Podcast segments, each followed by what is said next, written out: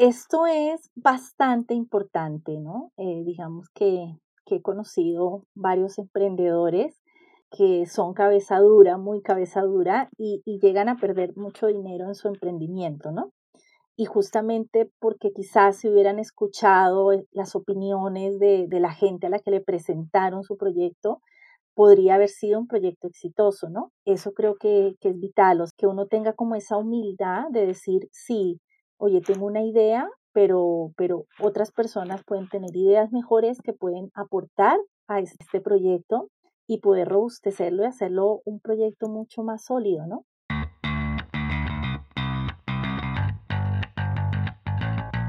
Hola, soy Diana Yauri y esto es Innovación para Todos, conversaciones con expertos. Un espacio en el que juntos aprenderemos de los errores y aciertos de los innovadores más destacados en distintas industrias, para motivarnos y tener esas herramientas que nos llevarán a cumplir nuestras metas con los mejores tips que nos compartirán desde su experiencia. Hola a todos, bienvenidos nuevamente a otro episodio de Yellow Brain Podcast. Hoy estamos aquí con Patricia Sánchez. Un gusto, Patricia, tenerte en este episodio. Muchísimas gracias, Diana. El gusto es mío. Perfecto. Bueno, les cuento un poco sobre nuestra invitada del día de hoy. Ella es emprendedora en tecnología e innovación y es fundadora y CEO de Crece Más. Eh, ella nos va a comentar un poco sobre su experiencia como líder en esta industria de innovación. De hecho, las mujeres no están en puestos tan altos como, como ella los ha tenido los cargos normalmente. Entonces, nos va, nos va a comentar todo, todo este tema de cómo, cuál es el papel que tienen las mujeres dentro de la innovación y la tecnología. Y también en el tema específico que vamos a tratar el día de hoy es del emprendimiento e innovación femenina, justamente, y nos va a dar pues los tips, los pasos, cómo podemos nosotras llevar nuestra idea de negocio innovadora a un segundo nivel, ¿no? Hacerlas realidad. Bueno, Patricia, este, a ver, vamos a empezar desde el principio, vaya la redundancia. Veo que eres ingeniero de sistemas. Así es, Diana. ¿Cómo decidiste seguir esta carrera? ¿Qué es lo que te llamó la atención? Cuéntanos un poquito sobre eso. Bueno, eh, me llevas a un recuerdo muy bonito, Diana, porque cuando, cuando yo decido estudiar ingeniería de sistemas, eh, que es en Colombia, es una carrera que estaba recién formándose en la Universidad Católica. Eh, era muy nueva, digamos, en, en, en esa época, todo el tema de, de, la computación, internet, etcétera, era bastante nuevo. Así que eh, siempre me, ha apasionado temas que son novedosos, ¿no? Y esta carrera era como lo más novedoso que había en ese momento. Eh, y eso fue lo que me atrajo para, para poder estudiar. Y bueno, me gustaban siempre mucho los números, entonces eh, me fui por el lado de la ingeniería, ¿no? Genial. ¿Y cómo fueron tus, eh, tus primeros pasos, tus primeros pininos? Bueno, eh, fue, fue un reto porque recuerdo que en la facultad éramos, em, digamos, de, de mi aula de clase éramos dos mujeres, el resto eran hombres y, y digamos que fue una carrera en la que mm, eh, finalmente ya al momento de graduarnos éramos menos de 10 mujeres de, de varios cursos que, que nos graduábamos, ¿no? Entonces sí fue una, una eh, digamos, una, una carrera donde, donde está, eh, eh, nos desenvolvíamos demasiado e, en un mundo de, donde estaba más rodeado de hombres, ¿no? Predominado por hombres prácticamente. Exactamente, era, era, era muy poco común ver mujeres en, en tecnología. ¿Y esto también afectó de repente en alguna parte para conseguir las prácticas, los trabajos, o consideras que no? Que creo que fue un factor a favor. Ya, eh, cuando, cuando yo salí a hacer mis primeras prácticas, salí muy, muy joven a, a, a, trabajar. Eh, creo que llamaba mucho la atención el hecho de que era mujer, entonces eh, digamos que jugó más a, a favor, ¿no? Em, fue, fue algo positivo. Sí, sí, de alguna forma, em, quizás lo que, que sí noté en, en- en diferentes etapas es que eh, sí había una diferencia salarial, ¿no? Eh, digamos que sobre todo en, en Latinoamérica, donde, donde hay como eh, una, una mirada más em, un poco donde, donde las mujeres generalmente estu- estudiaban, ¿no? Porque eso ha cambiado muchísimo hoy día. Hoy día todavía tenemos bastantes diferencias de género, pero en esa época em, eh, generalmente las mujeres estaban en otras carreras o profesiones, ¿no? Entonces sí había un poco de, por así decirlo, de diferencia entre los sueldos que tenían mis compañeros a los que yo podía tener teniendo quizás yo un cargo más alto, ¿no? Entonces sí fue un tema que tuve que, que, saber cómo plantearle, plantearle a las jefaturas y hacer valer como ese, Tu ese tema, ¿no? trabajo, claro. Exactamente. Ah, mira, qué interesante. De hecho, yo lo he escuchado bastante dentro de, de la lucha, pues, por, por la igualdad, el tema de el- la diferencia de salarios, pero no me había tocado conocer a alguien que tiene la experiencia de primera mano, de tener un cargo mayor y estar ganando menos que sus compañeros. Eh, interesante. ¿Y cómo fue que, que te enteraste de esto? ¿Estaba la, la información abierta o tú lo lías o cómo? Básicamente, claro, básicamente cuando, cuando salí de la universidad eh, y me incorporé en el mundo laboral, pues uno con los compañeros conversaba, ¿no? Era como súper tema abierto, oye, ¿y ¿cuánto ganas tú? ¿Cuánto? O sea, era como tema de conversación. Entonces, claro, sí, sí notábamos como ahí una, una pequeña diferencia, eh, pero, pero eh, digamos es un tema que, que fue eh, cambiando con el tiempo, ¿no? Fue cambiando con el tiempo, eh, pero efectivamente em, digamos, las estadísticas que hoy día hay a nivel mundial, por ejemplo, en Latinoamérica, digamos, las mujeres que están en campos de ciencia, tecnología, hay brechas salariales en- entre, entre las mujeres y los hombres, eh, aproximadamente de un 30%, ¿no? Eh, esto hay estadísticas. Entonces, digamos que en aquella época era un poco más marcado el tema, ¿no? Eh, digamos que que había como una visualización, ¿no? Que la mujer era más la secretaria o estaba en temas administrativos o estaba en otro tipo de, de roles, ¿no? Eh, ya, ya, ya cuando empezamos a ver muchas más mujeres en el tema de tecnología, en el tema de ingeniería, eh, esto fue cambiando poco a poco y bueno, estamos en un proceso de evolución que esperamos que muy pronto haya un tema de igualdad, ¿no? Genial. Bueno, eh, ahora, y ya que sabemos un poco cuáles fueron tu- tus primeros pasos, cómo iniciaste, por qué te llamó la atención la carrera, pues una carrera que básicamente eh, creo que hasta la misma sociedad, de alguna manera, estaba encasillado, ¿no? Ahora es menos, pero bueno, eh, muy interesante. Pasamos a eh, la- las primeras este, jefaturas de repente que has tenido, no sé si hay alguna anterior, tengo aquí una que es de Xerox, ¿nos podrías contar un poco tu experiencia? Sí, claro. Eh, bueno, digamos que, que, que en Ceros fue como, como de los primeros trabajos que tuve. De allí en Colombia, ¿no? Yo, digamos, partí en Colombia desarrollando mi carrera profesional. Eh, estuve poco tiempo en Colombia, la verdad es que de allí, de, Colombia, fui para, para Chile. Ya en Chile viví 20 años y allí es donde desarrollé eh, bastante mi carrera profesional, trabajando, no sé, en la banca, en el retail, en, en áreas de operaciones, eh, en áreas de tecnología. Entonces pude tener una rica experiencia de vivir las dos áreas, ¿no? Tanto tecnología donde está toda el área de, de desarrollo, soporte, etcétera, como también de la parte de, operación, ¿no? Que es donde, donde se vive el, día a día y, en optimizaciones de procesos. En Chile, por ejemplo, ayudé a conformar la primera área de, de PMO cuando todo lo que era PMO estaba recién partiendo en Latinoamérica. Ayudamos a conformar, fue una de las personas que lideró la primera PMO que se abrió en Latinoamérica, que fue justamente con, con Ripley. Eh, y en la banca estuve trabajando con, con Redbank. em, eh, trabajaba ya liderando proyectos con la banca, era la encargada de todos los proyectos de la banca, eh, también en los temas de seguridad de la banca.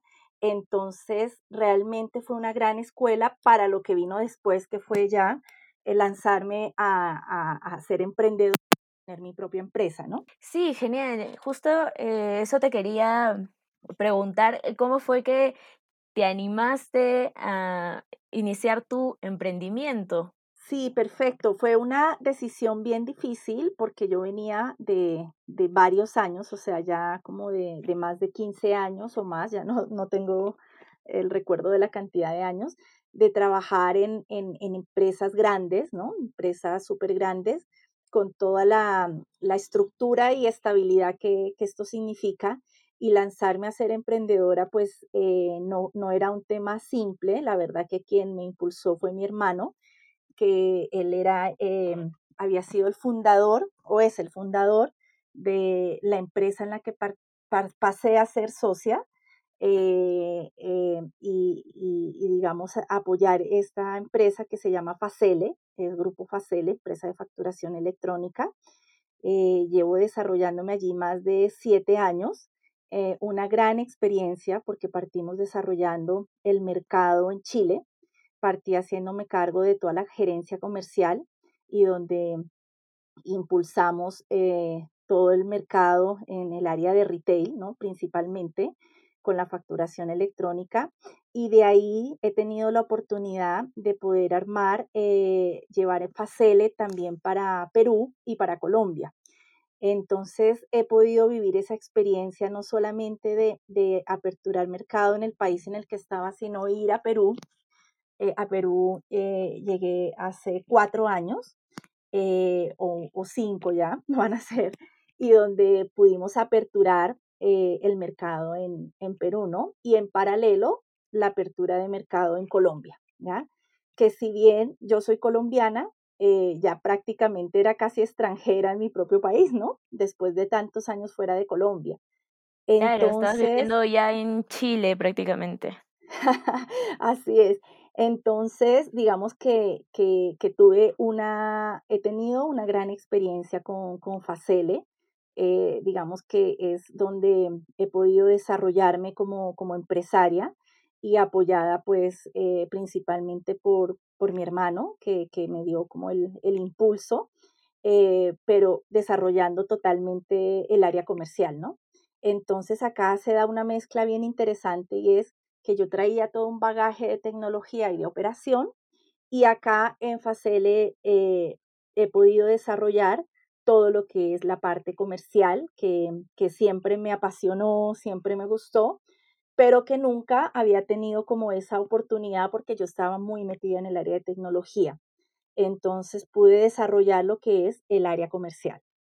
Claro, y de alguna manera como que te, como que ves el panorama más completo, ¿no? La realidad de otras áreas, como que siento que es una em, experiencia bastante enriquecedora también a nivel profesional, porque el tema de la tecnología también la ves con, eh, ya la ves con un poco más de perspectiva hacia, hacia lo comercial.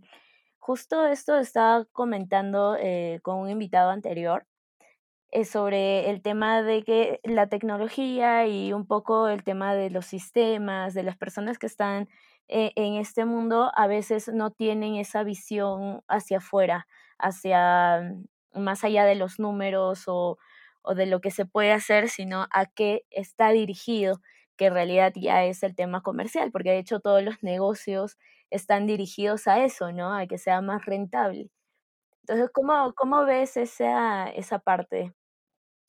Eh, bueno, creo que, eh, creo que es muy importante tener esa visión, porque es tener la visión de 360 grados y de saber eh, identificar, ¿no? Qué es lo que el, el cliente necesita, porque la tecnología por sí sola, digamos que no, no, no tiene mayor relevancia si no se le pone un fin y no se le, se le pone como, como los condimentos necesarios que se requieren para que sea bien usada y explotada de la mejor forma por los usuarios, ¿no? O por, por los clientes finales.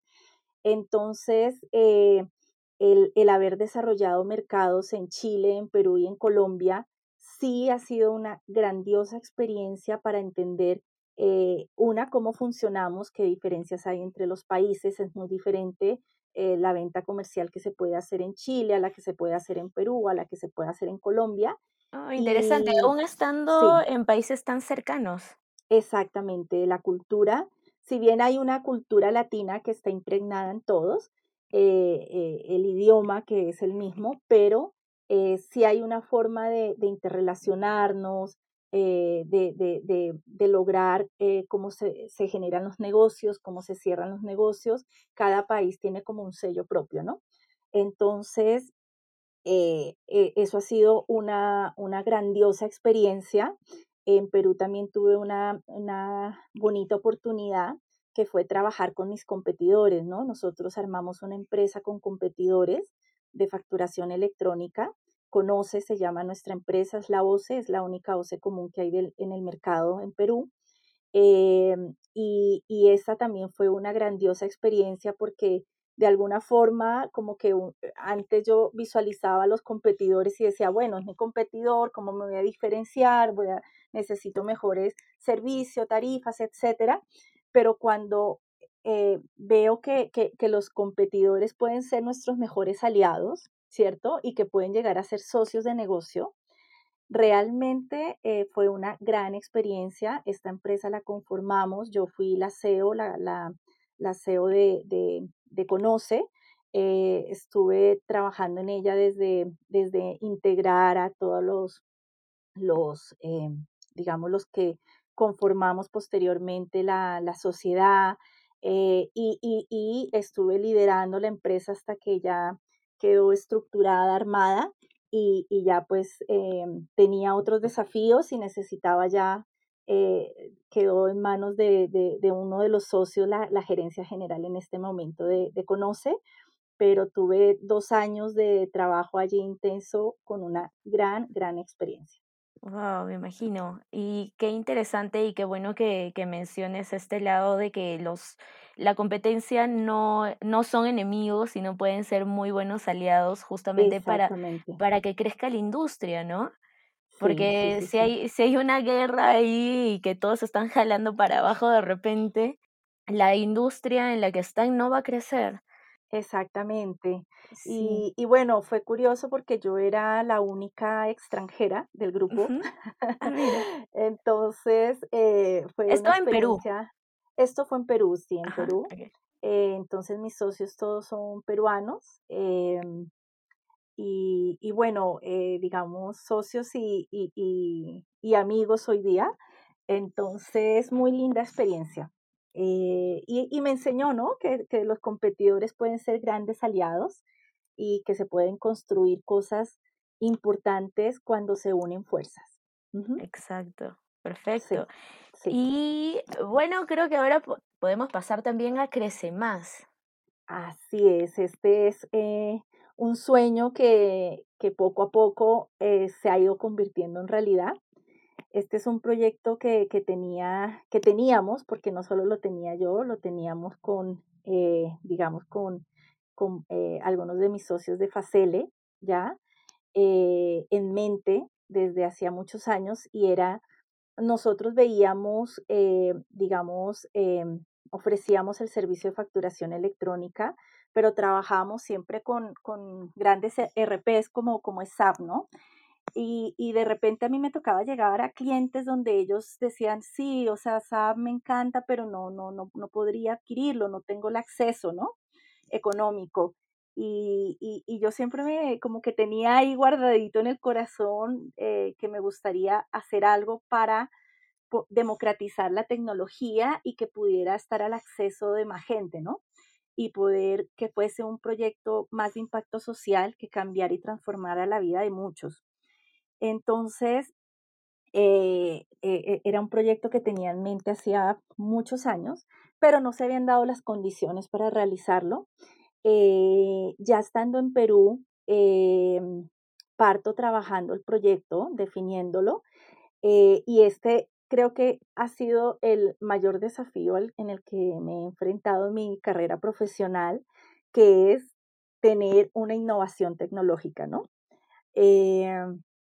Para empezar, eh, cuando tú partes con una idea, que es una idea que te suena a ti bonita, que te gusta, cómo lograr eh, incentivar a otros, porque digamos que sola no podía sacar adelante la idea. Entonces, cómo convencer a otros que se sumaran a esta idea y que, y que pudieran contribuir para que, para que juntos lográramos que fuera un, un sueño hecho realidad, ¿no? Entonces, eh, Crece Más eh, es, una, es, es una gran plataforma que digitaliza el ecosistema de abastecimiento, ¿ya? Y que le provee tanto, tanto em, digitalización hacia la parte de B2B como hacia la parte de B2C, es decir, digitaliza la cadena desde la marca, lo que ocurre en los pequeños comercios, hasta el consumidor final. Eh, partimos desarrollando este proyecto hace eh, dos años, tres años más o menos, eh, yo partí con, con, mis primeras diapositivas, lo presento y, y, era democratizar tecnología para lo que son las pequeñas bodegas, ferreterías, farmacias, retail. Y en ese momento, la verdad, que me decían, oye, pero ¿para qué quieres llevar tecnología al chico si el chico no, no la necesita?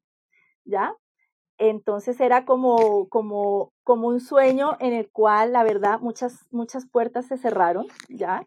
de gente que decía, oye, pero es que no, no visualizamos que, que, que realmente los chicos necesiten tecnología, ¿no? Entonces, o que puedan pagar por ella. Y yo más aún decía, no, es que yo quiero que sea gratis para ellos. Claro, que sea, claro, que sea como que de impacto social, ¿no? Claro, de impacto social. Y yo decía, oye, eh, aquí yo no quiero cobrarles, yo quiero que sea gratis la tecnología para ellos. Entonces, más aún, era un sueño bien grande eh, claro. Eh, partí este sueño golpeando la puerta en Chile. Eh, eh, primero el proyecto se lo presenté a Amazon. Nosotros en Facele somos uno de, los de las empresas líder en Amazon en Latinoamérica. Somos de los primeros que comenzamos a usar Amazon en Latinoamérica.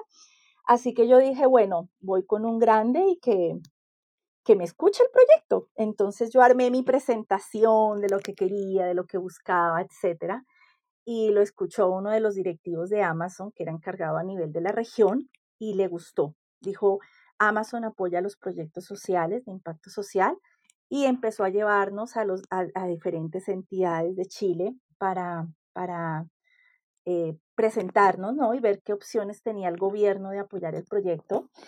Y me encuentro con una realidad bien importante, ¿no? Que eh, efectivamente el proyecto les encantaba, o sea, llegamos a algunos ministerios, eh, les encantaba el proyecto, pero de alguna forma estaban como amarrados de manos para poder eh, apoyar económicamente el proyecto por diferentes circunstancias.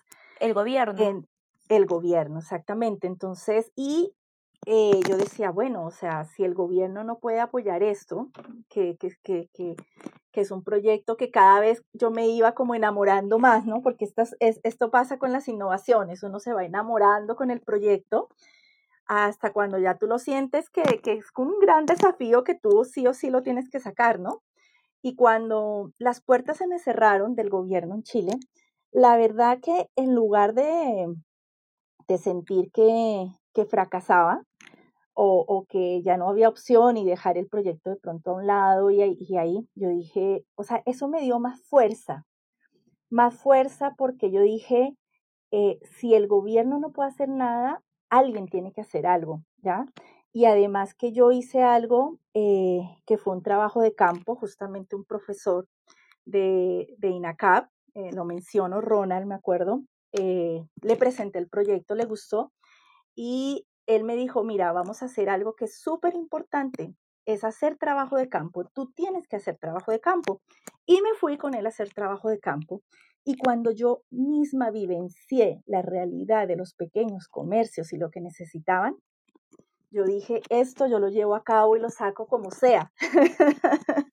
ya era un tema personal. Ya estaba súper validado y ya, o sea, ya no era solo el tema de negocio, sino que se volvió como que tu propósito.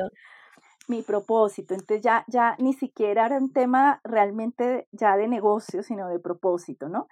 Entonces, cuando se cerraron las puertas del gobierno en Chile, que, les encantaba el proyecto, pero como que no, no había forma que aportaran económicamente para el proyecto, yo dije, bueno, entonces si, si el gobierno no puede apoyar esto, pues lo vamos a hacer, voy a darme vuelta con la industria, con las empresas privadas y, lo vamos a sacar. O sea, tiene que haber una forma. O sea, yo dije, esto, esto tiene que poderse hacer y, y, los pequeños tienen que poder tener tecnología de punta eh, eh, y, la mejor tecnología.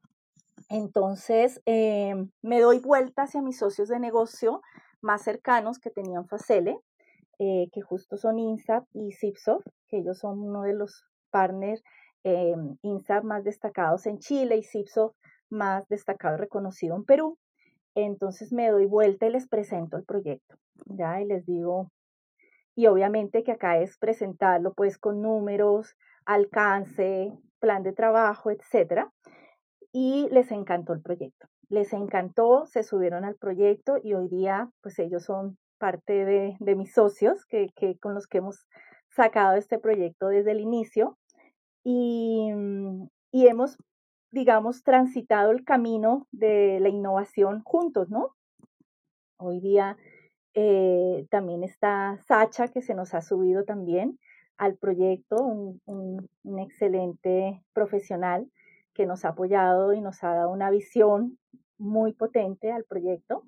Y, y, y, juntos estamos pues con este, con este gran proyecto que hoy día es una realidad, o sea, hoy día Crece Más es una plataforma que ya existe, desarrollada.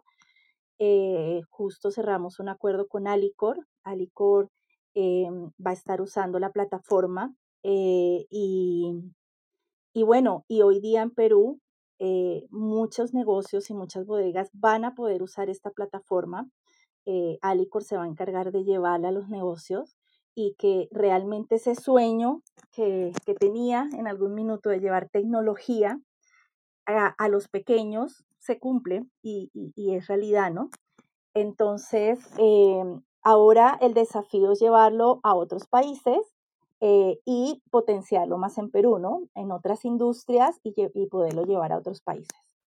Genial. Y veo también que Crece Más, pues es un proyecto bastante premiado y reconocido. Un poco nos puedes contar sobre estas premiaciones, cómo, eh, cómo así este, ustedes se presentaban, imagino, a los concursos, cuáles fueron sus principales retos acá. Sí, sí es, eso también es una, una muy linda experiencia, realmente que Perú eh, es curioso porque viví en Chile muchos años eh, 20 en Perú he estado eh, ya casi cinco años. Y bueno, yo soy colombiana, ¿no? Pero este proyecto al final lo, lo, terminé, o sea, lo terminamos desarrollando, impulsando en Perú y de Perú sale hacia el resto de Latinoamérica, ¿no? Eh, sí, eh, necesitábamos apoyo financiero porque era una plataforma o es una plataforma muy grande, muy costosa de desarrollar si bien contaba con el apoyo de mis socios, pero pues no era suficiente. Entonces, eh, dado el impacto social que tiene Crece Más, lo presenté con Innovate, busqué apoyo de la Universidad Católica, llegué sin conocer a nadie, golpeando la puerta de, la Universidad Católica. Eh, y, y, bueno, empecé a contar el proyecto, eh, les gustó, la universidad tenía que primero validar si les gustaba el proyecto o no, a la Universidad Católica le gustó el proyecto, nos asignaron eh, un profesor a cargo, que es Jorge Berrocal, y, y partimos desarrollando lo que fue la propuesta para la postulación del proyecto. Yo jamás había presentado un proyecto, o sea, realmente lo que nosotros habíamos desarrollado con Facele había sido con capital propio, con, con el, digamos, con el esfuerzo que siempre ponemos los, los, los empresarios que estamos armando algo desde cero, eh, que es con, con, con, mucho trabajo, pero nunca fuimos a tocar la puerta de, de ningún fondo que nos, que nos apoyara, ¿no? Y acá, dada la envergadura de este proyecto, yo dije, bueno, acá hay que ir a tocar la puerta. Entonces, presentamos el proyecto, Innovate nos seleccionó el proyecto, eh, nos dieron un fondo de ayuda eh, para Facele, Facele es quien, quien, quien presenta el proyecto, eh, y nos han otorgado un fondo. Nos fue, me acuerdo cuando, cuando el ejecutivo de, de Innovate mm, el proyecto que presentamos, dice, oye, pero esto es muy grande, seguro ustedes lo van a sacar en este tiempo. Y yo le digo, pues claro, tenemos que poder sacarlo en ese tiempo porque él vio la plataforma era gigante.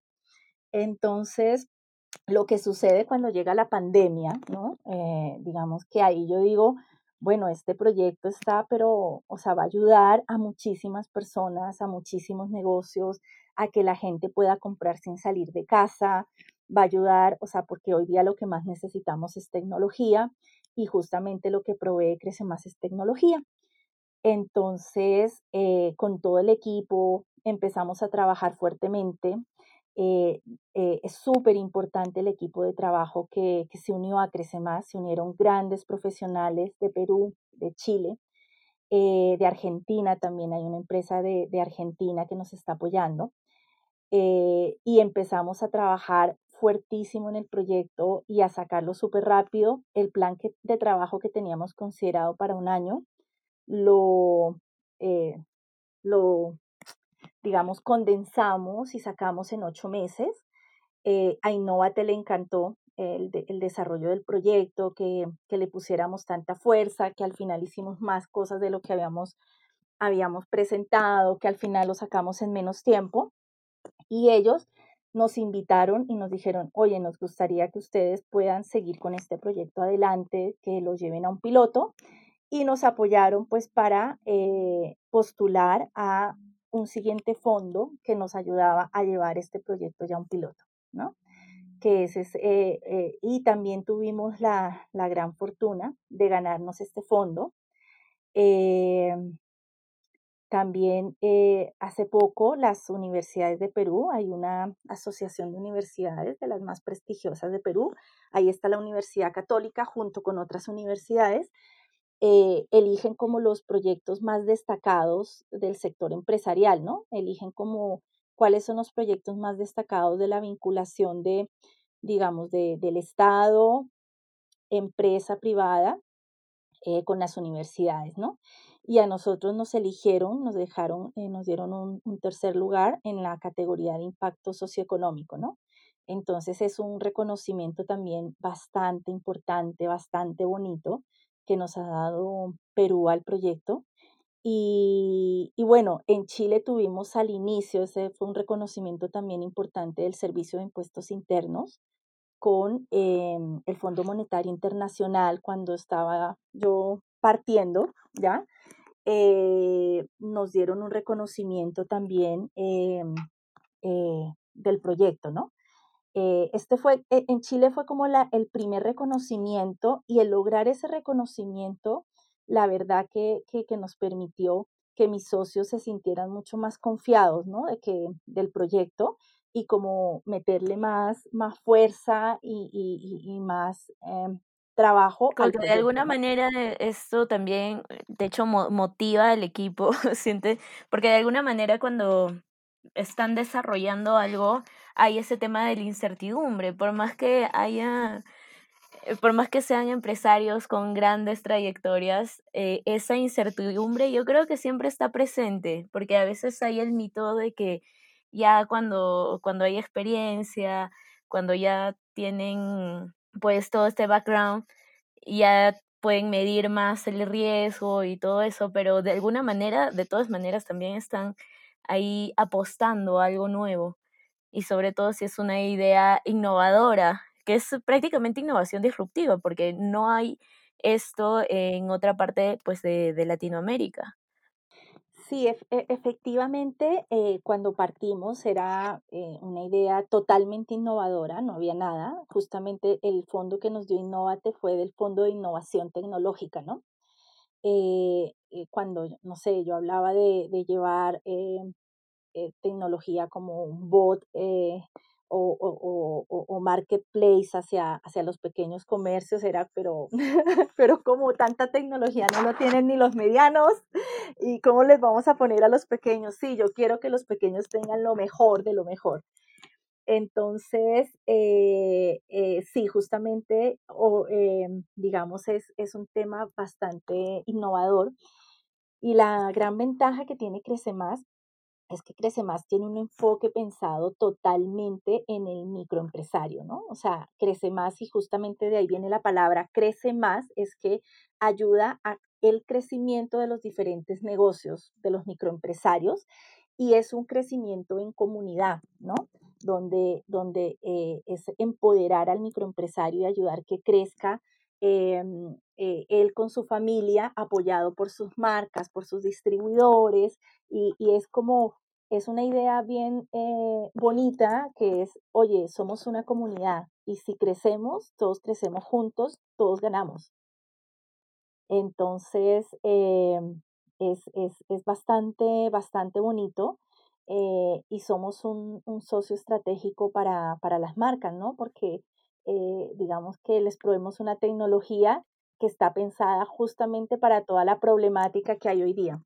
Sí, justo, justo eso también te iba a comentar que llegó en el momento preciso, justamente donde todo el tema de todo el tema del cambio digital, que todos están abriendo más los ojos hasta hacia este mundo y que ya hoy en día es una realidad. Este, justo está ahí Crece Más, ayudando con este, con este impulso, ¿no? Así es, sí. Y, y acá yo, yo quiero destacar mucho el trabajo del equipo, del equipo de Crece Más. Se han sumado personas eh, digamos, todo el equipo que tiene actualmente Crece Más son profesionales de primer nivel eh, y eso ha hecho eh, que, sea una, digamos, que, hayamos logrado los éxitos que hemos logrado hasta hoy día y, digamos, lo que vamos a seguir logrando, porque nuestro objetivo no solamente es eh, desarrollarlo en Perú, sino poderlo llevar para Chile, para Colombia, para México, para otros países. Eh, poder llevar la tecnología y democratizar la tecnología, ¿no? Eh, con tecnología que está hecha y pensada para los pequeños y donde obviamente soluciona muchos problemas y, y genera eficiencias y rentabilidades hacia la marca, ¿no? Exacto, genial. Bueno, nada más que felicitaciones por este gran proyecto y muchas gracias por habernos compartido pues todas tus experiencias este, ahora vamos a pasar como que a la segunda parte del podcast, que es donde nos vas a dar como que los tips justamente para poder desarrollar estas ideas de innovación también hacia una realidad, ¿no? Y que nos compartas también sobre el emprendimiento y la innovación femenina. Primero me, gustaría dar un poquito de, contexto. Eh, creo que el mayor desafío que, he tenido en mi carrera profesional ha sido este tema de la innovación. Y, creo que un tema relevante del que tenemos que ser un poquito conscientes es que eh, en el campo de tecnología, ingeniería, ciencia, eh, digamos que somos muy poco el porcentaje de mujeres que hoy día estamos. Entonces, Hoy día, digamos, cifras según la ONU, el 35% de mujeres recién están en este campo eh, y, según la UNESCO, el 29% de mujeres están en campos de, investigación, ¿no? Eh, nada más hablemos, el 3% de mujeres tienen premio Nobel. Entonces, hay, hay mucho por hacer, ¿no? Hay mucho por construir para que tengamos esta igualdad de género, ¿ya? Eh, apoyado un poco e, en esto, creo que, nosotras como, como mujeres y como eh, buscando como la igualdad de género, creo que es importante que, podamos escuchar proyectos que vienen de innovación femenina. Obviamente son muy importantes y relevantes tanto los que vienen de, cualquier género, ¿cierto? Pero eh, quizás un poco eh, darle una, una, una, una escucha especial a estos proyectos porque llegar al punto de hacer una innovación por el lado de las mujeres no es tarea fácil, ¿ya? Por, justamente por estas estadísticas que tenemos. Y desde mi punto de vista, creo que la mujer aporta algo especial en las innovaciones. Digamos que los hombres tienen una mirada, las mujeres tienen otra. Y, creo yo que las mujeres em, eh, eh, podemos tener quizás una mirada un poco más eh, de incluir y de buscar solucionar problemas de una sociedad, ¿no? Em, Creo que aquí puede haber algunas ciertas habilidades femeninas que se, se tienen un poquito quizás más desarrolladas y que, pueden, que nos puede permitir tener proyectos quizás de mayor inclusión. Eh, creo que, es importante que, nosotros como sociedad a nivel general podamos hablar de, igualdad de género, no solamente de hombres, de mujeres, de, color de piel, de, digamos, de sector político, o sea, que, que realmente hablemos de una igualdad en todos los aspectos y que le demos la escucha a todos los proyectos de la innovación sin sesgarlos porque, ah, este proyecto viene una mujer, entonces ya las, lo sesgamos, o ah, este proyecto viene de, de, de, determinado sector o determinado partido político, lo sesgamos. Creo que por ese lado hay que hacer una inclusión de todos los proyectos y darles la, la, mirada como muy objetiva de realmente estos proyectos que tanto pueden ayudar a desarrollar la sociedad y el sector económico, ¿no? De nuestros países que hoy día están tan afectados, ¿ya? Entonces, yendo a eso, eh, creo que cuando tenemos una, un emprendimiento, para mí hay ciertos pasos que debemos seguir. Uno es buscar una red de apoyo, ¿ya? Eh, red de apoyo, la, la, las redes que podamos tener, buscar la red de apoyo y esa idea poderla comentar, contar, a veces los emprendedores pensamos que es una idea, mejor no la cuento porque me la pueden copiar. Este creo que es un error porque eh, las ideas, muchas personas pueden tener ideas, lo difícil es llevarlas y concretarlas, ¿no? Pero nosotros logramos mucho cuando compartimos la idea porque lo que hacemos es nutrirla, nutrirla desde de otros puntos de vista, de otras perspectivas y siempre después de una conversación donde nosotros planteamos y comentamos nuestra idea, esta idea sale más fortalecida. Creo que un error en el que podemos caer los emprendedores es en tener una idea y decir, no, esta es, esta es, y, las demás personas van opinando. y nosotros nos sesgamos, ¿no? Eso creo que es un gran error acá nosotros tenemos que ser un poquito, sí, voluntariosos, apasionados con nuestra idea en sacarla adelante, ¿cierto? Porque ah, van a haber muchas puertas que se cierren, van a haber muchas personas que digan no, que no les interesa. Lo más común es que, es que, em, que no haya mucho apoyo, ¿no? Eso es lo más común pero también tenemos que saber escuchar al otro lado y si nos dicen, oye, esto realmente quizás si le haces este ajuste, quizás si le enfocas de este lado, hay que tener esa capacidad de escucha porque em, y de desprendimiento un poquito de, de esa idea inicial, porque en el camino nuestras ideas se van transformando y si nosotros sabemos escuchar, estas ideas se van potenciando de una forma impresionante. Entonces, no hay que tener miedo a compartirla y no hay que estar apegado a la idea inicial, hay que dejar que ella vaya creciendo, madurando, fortaleciéndose. Exacto. Y justo eso también te iba a preguntar. El tema de las redes de apoyo eh, no me queda muy claro a, lo que te refieres. ¿Es buscar eh, redes de empresarios, hacer networking? Sí, mira, eh, hoy por hoy hay bastantes redes que, que, que se están generando. Hoy día, eh, digamos, los diferentes gobiernos de los países están haciendo esfuerzos para, para buscar apoyar los emprendimientos, por ejemplo, de las mujeres, ¿no? Entonces, creo que es importante y, digamos, ver un poco nuestra, nuestro emprendimiento de qué es, qué, qué, qué, busca, qué impacto tiene, y por ese lado buscar qué redes quizás podemos acudir, ¿no? hay asociaciones o, digamos grupos que buscan emprendimientos de ciertos sectores y ellos las apoyan. Entonces yo creo que acá los emprendedores lo que tenemos que hacer es que se nos quite la vergüenza de ir a tocar una puerta y hay que ir a tocar puertas, puertas, ventanas y buscar que se abra la mayor cantidad de ellas, porque entre más se abran, pues más posibilidades tenemos para, para, para nuestros, nuestros emprendimientos, ¿no? E, exacto.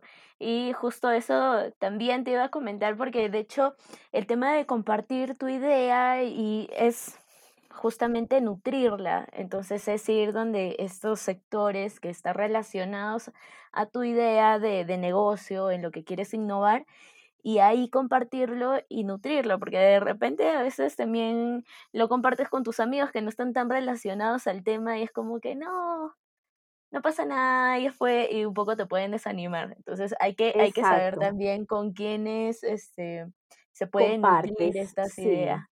Así es, y, y, y sobre todo tener mucha perseverancia, ¿no? Porque digamos que, que, hay un largo camino, larguísimo camino, desde que tú tienes un sueño, una idea, hasta que se logra empezar a concretar, hasta que realmente se puede estabilizar, o sea, es un camino bastante, bastante largo. Me acuerdo que una vez eh, la, una universidad en, en, Chile me invitó a dar justamente una, una, una conferencia sobre el tema de lo que significaba ser em, empresario, ¿no? Eh, y del camino del emprendedor. Y me acuerdo que, que, que, yo armé unas, unas láminas y cuando puse, bueno, ¿qué significa ser emprendedor? Me acordé mucho el camino que vivió mi hermano, ¿no? Eh, que él fue el, el creador de, de Facele y puse la foto de él solo y dije, y después puse una foto de él con todo su equipo de trabajo, ¿no?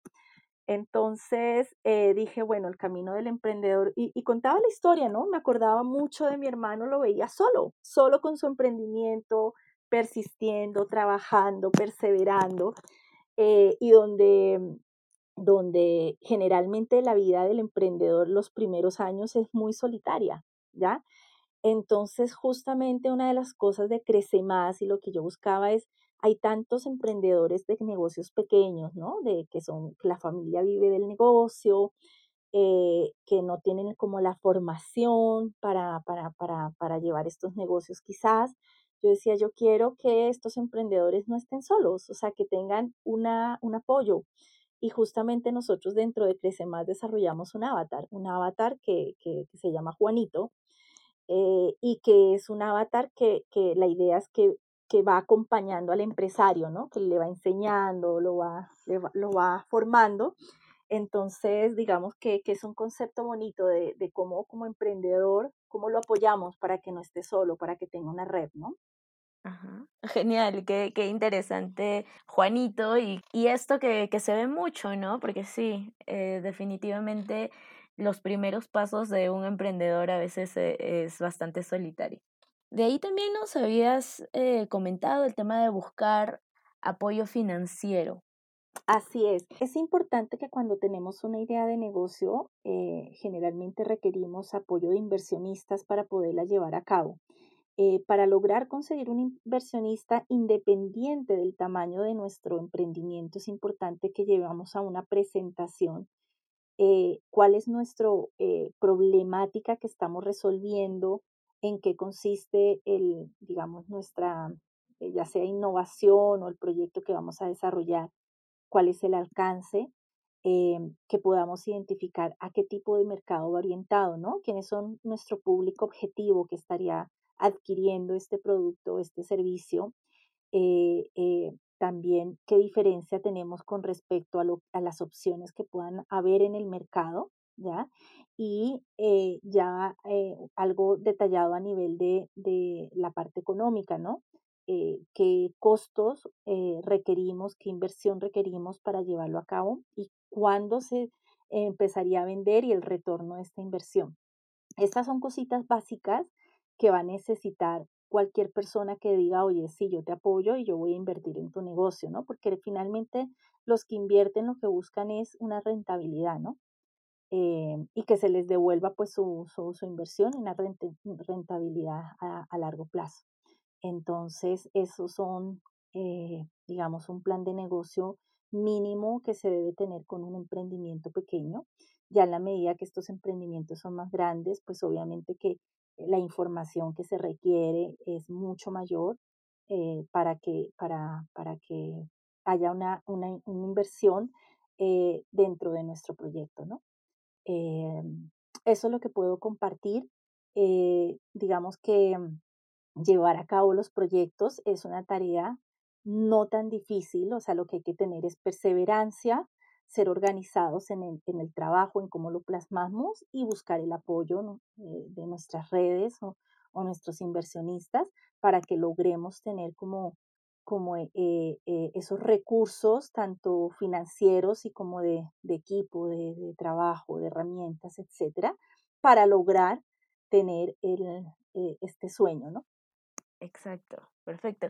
Y de hecho, un, último paso, que era el que, que, estábamos hablando previamente, era también aceptar que las ideas de negocio pueden cambiar. Justamente te comentaba esa pequeña, esa delgada línea entre ser perseverante o ser como que medio cabezadura. Claro. ¿Qué nos puedes comentar sobre eso? Eh, esto es bastante importante, ¿no? Eh, digamos que, que he conocido varios emprendedores que son cabeza dura, muy cabeza dura, y, llegan a perder mucho dinero en su emprendimiento, ¿no?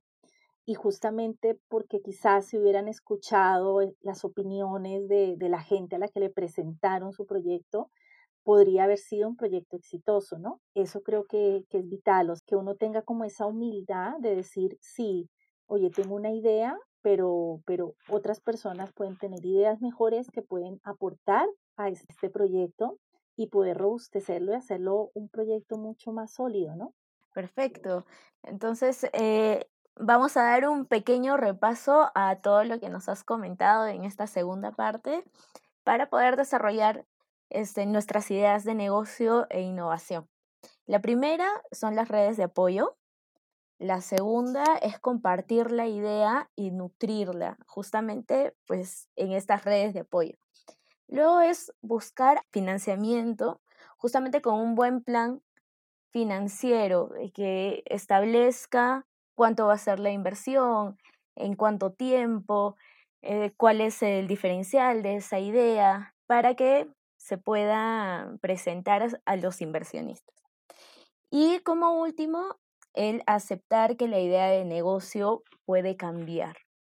Eh, bueno, estos han sido los pasos o lo, los consejos que nos Sí, ha dado Patricia. que, No que, sé que si tienes algún consejo que final, es algo para ir terminando con este es episodio. bastante, eh, digamos, no es un camino lleno de flores y maravilloso y que todo es fácil, ¿no? Al contrario, es un camino donde hay bastantes dificultades, bastantes, digamos por así, tropiezos. Entonces, eh, siempre eh, como tener esa fortaleza de poder levantarse, ¿no? Eh, cuando nos levantamos de una, de una dificultad, de, de, de, algo que se nos pone un poco difícil, que se nos complica, buscar soluciones. Siempre hay muchos caminos, muchas alternativas, muchas opciones. Lo que tenemos que tratar es de abstraernos de ese problema y buscar ver la solución. Y seguro que hay otros caminos y seguro que lo vamos a superar. Entonces, tener como esa fortaleza, esa perseverancia.